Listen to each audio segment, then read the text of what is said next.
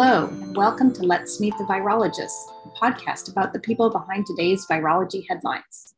With the annual American Society for Virology meeting coming up in two weeks, we are talking with graduate students and postdoctoral researchers who will be attending the meeting.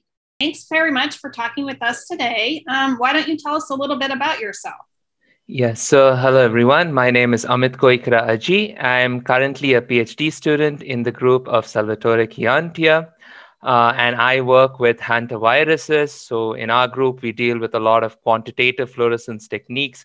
Uh, particularly, uh, this this group is called fluorescence fluctuation spectroscopy.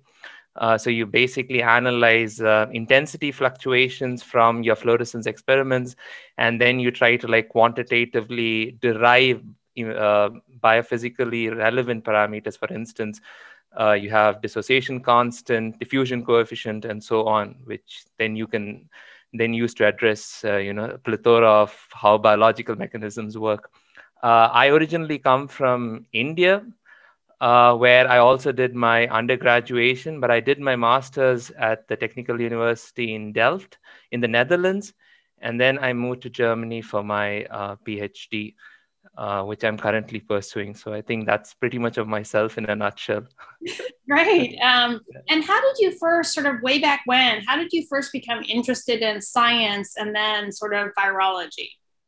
Uh, yes. Yeah, so in my family, uh, let's say it's uh, both my parents were working professionals. So my dad is an engineer, my mom's a doctor, which is very stereotypically Indian because uh, that's one of the two, two of the main professions a lot of us end up following. Uh, and so that really helped uh, in the beginning itself to get used with sciences.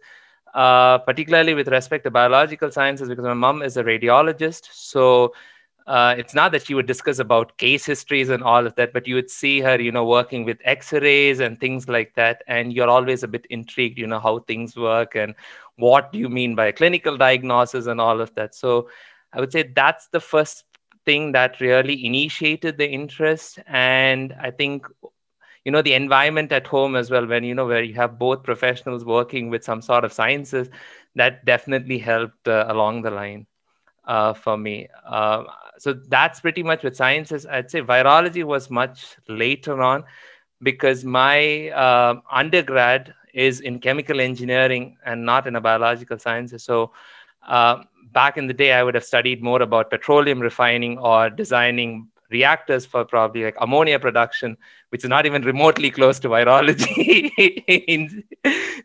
to be fair.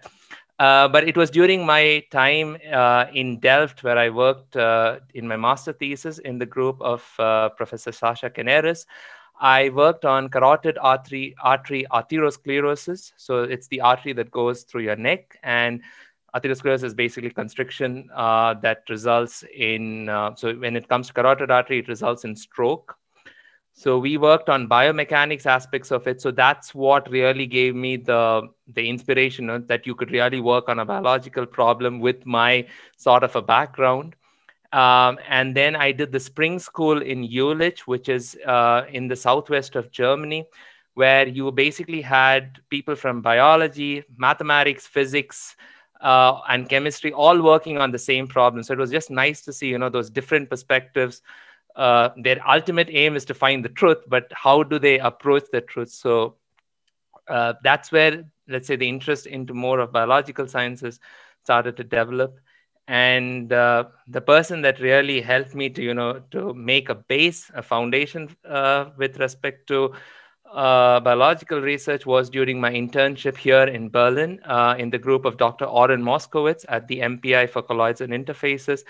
Um, he's the one who really, really trained me in, you know, all the wet lab experiments because I was a guy who came from a theoretical background. And uh, I remember back in the day, I would be the guy who'd ask, you know, should I hold the pipette at this inclination or should I be holding it at that inclination? Are you sure that the pressure is all right or should I be pressing the thumb a little bit more?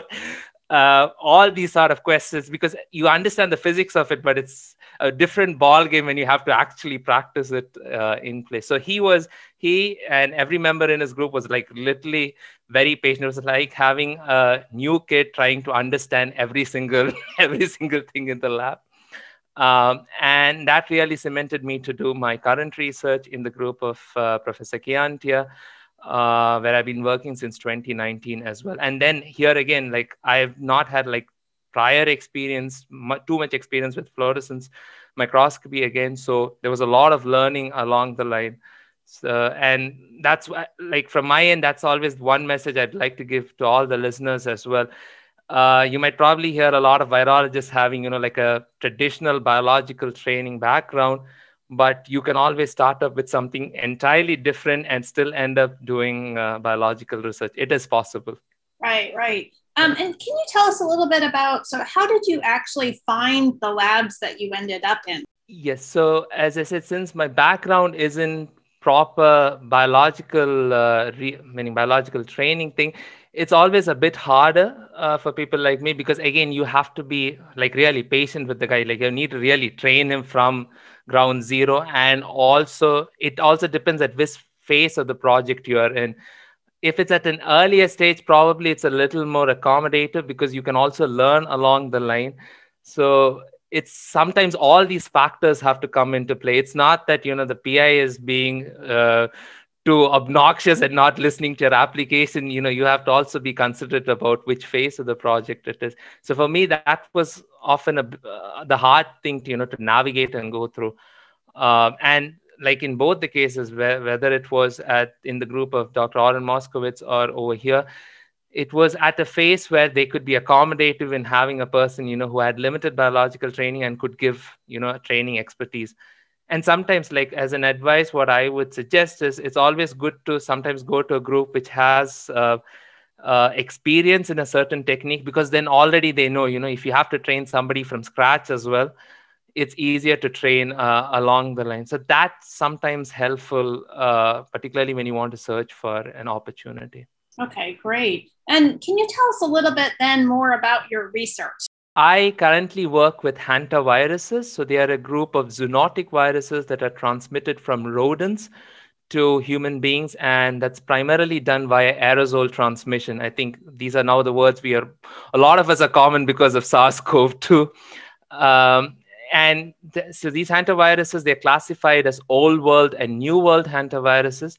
The old world uh, hantaviruses, they create a renal syndrome, and they are primarily found in Asia and in Europe whereas the new world one new world strains are found in americas and they affect the cardiopulmonary uh, system. So in my work i've been working with strains both from the old world as well as the new world uh, um, hantaviruses. And what we are really interested in is in so we initially started off with glycoprotein interactions like how so like with uh, any virus glycoprotein you have an overall assembly that take place and there are some of these interactions between those glycoproteins that dictate the final assembly. So the first part of my research was understanding which of these, meaning there are just two glycoproteins involved, which makes life slightly more simpler, at least with respect to hantaviruses. Like I know people who work with influenza uh, have a much harder job to deal with it. Uh, but here you have two ones. But again, it's it was initially to understand uh, what interactions are critical. And again, we use fluorescence microscopy to give light to the structural aspect as well. So that's where I started.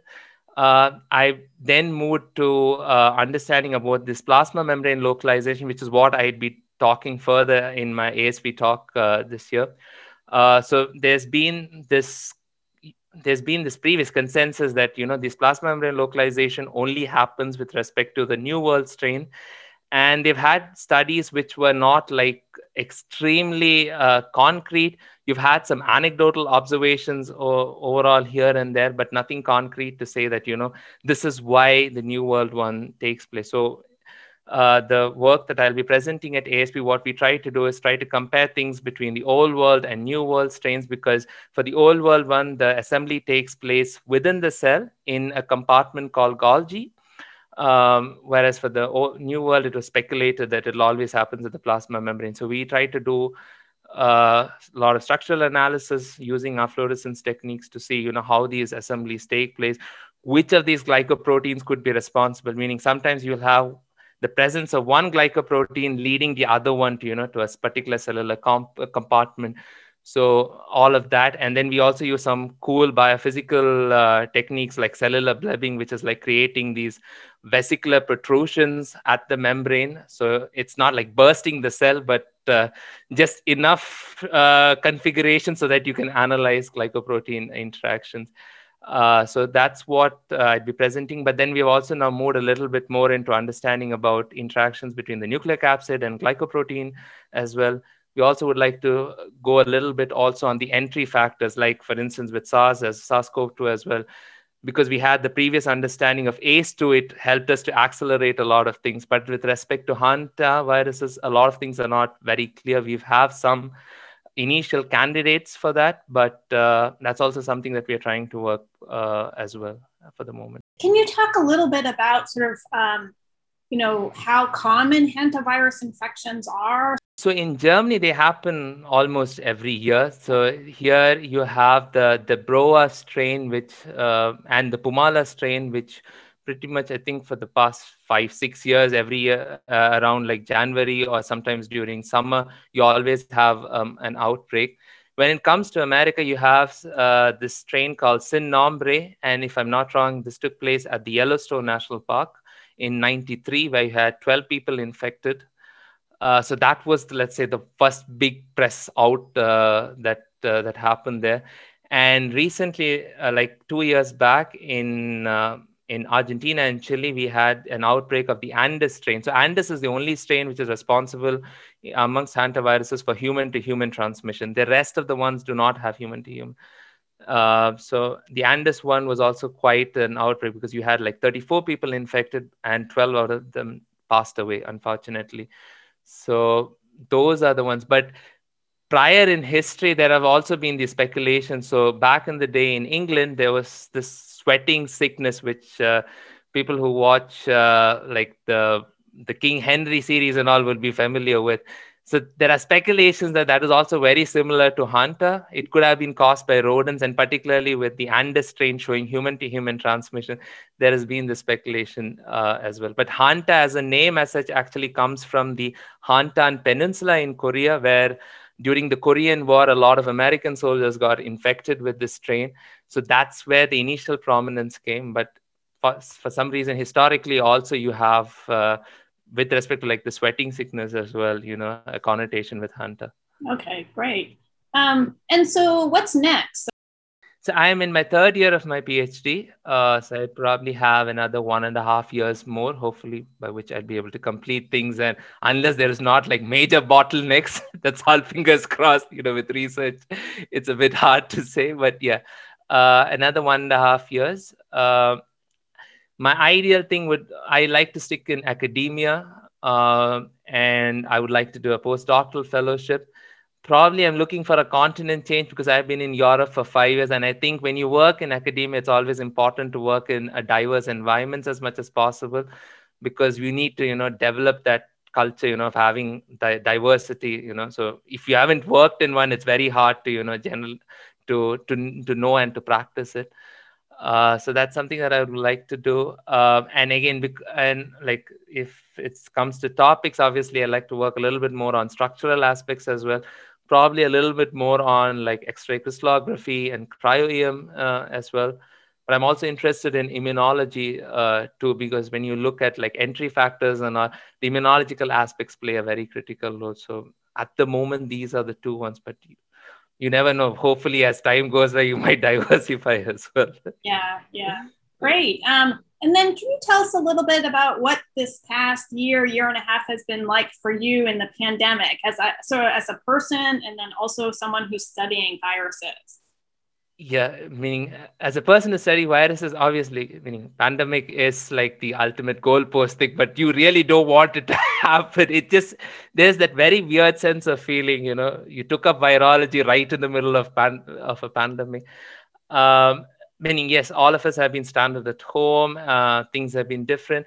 Fortunately uh, meaning at my lab we didn't have to have like a major big closure uh, as such hope meaning thanks to the fact that in my area the case incidence rates were, didn't like explode over the roof. So that really helped. Um, but yeah the main toll has been on on the personal life because let's be honest like right now my home is literally my holiday destination, my entertainment hub, and I don't like that at all. It's it's it it took it took quite a while to get used with that and also the fact that you have like limited social interaction that also kind of impacts the way you know like now when you find a person you're not like really? Sure should i go? Should i stand aside? Should i be i i, I don't know like i don't know what normal interaction felt like before 2090 that i think is a mystery in itself. Uh, yeah so it's a lot more to do with uh, on the personal front. And again like my family my parents are residing in qatar. They've been they're working there.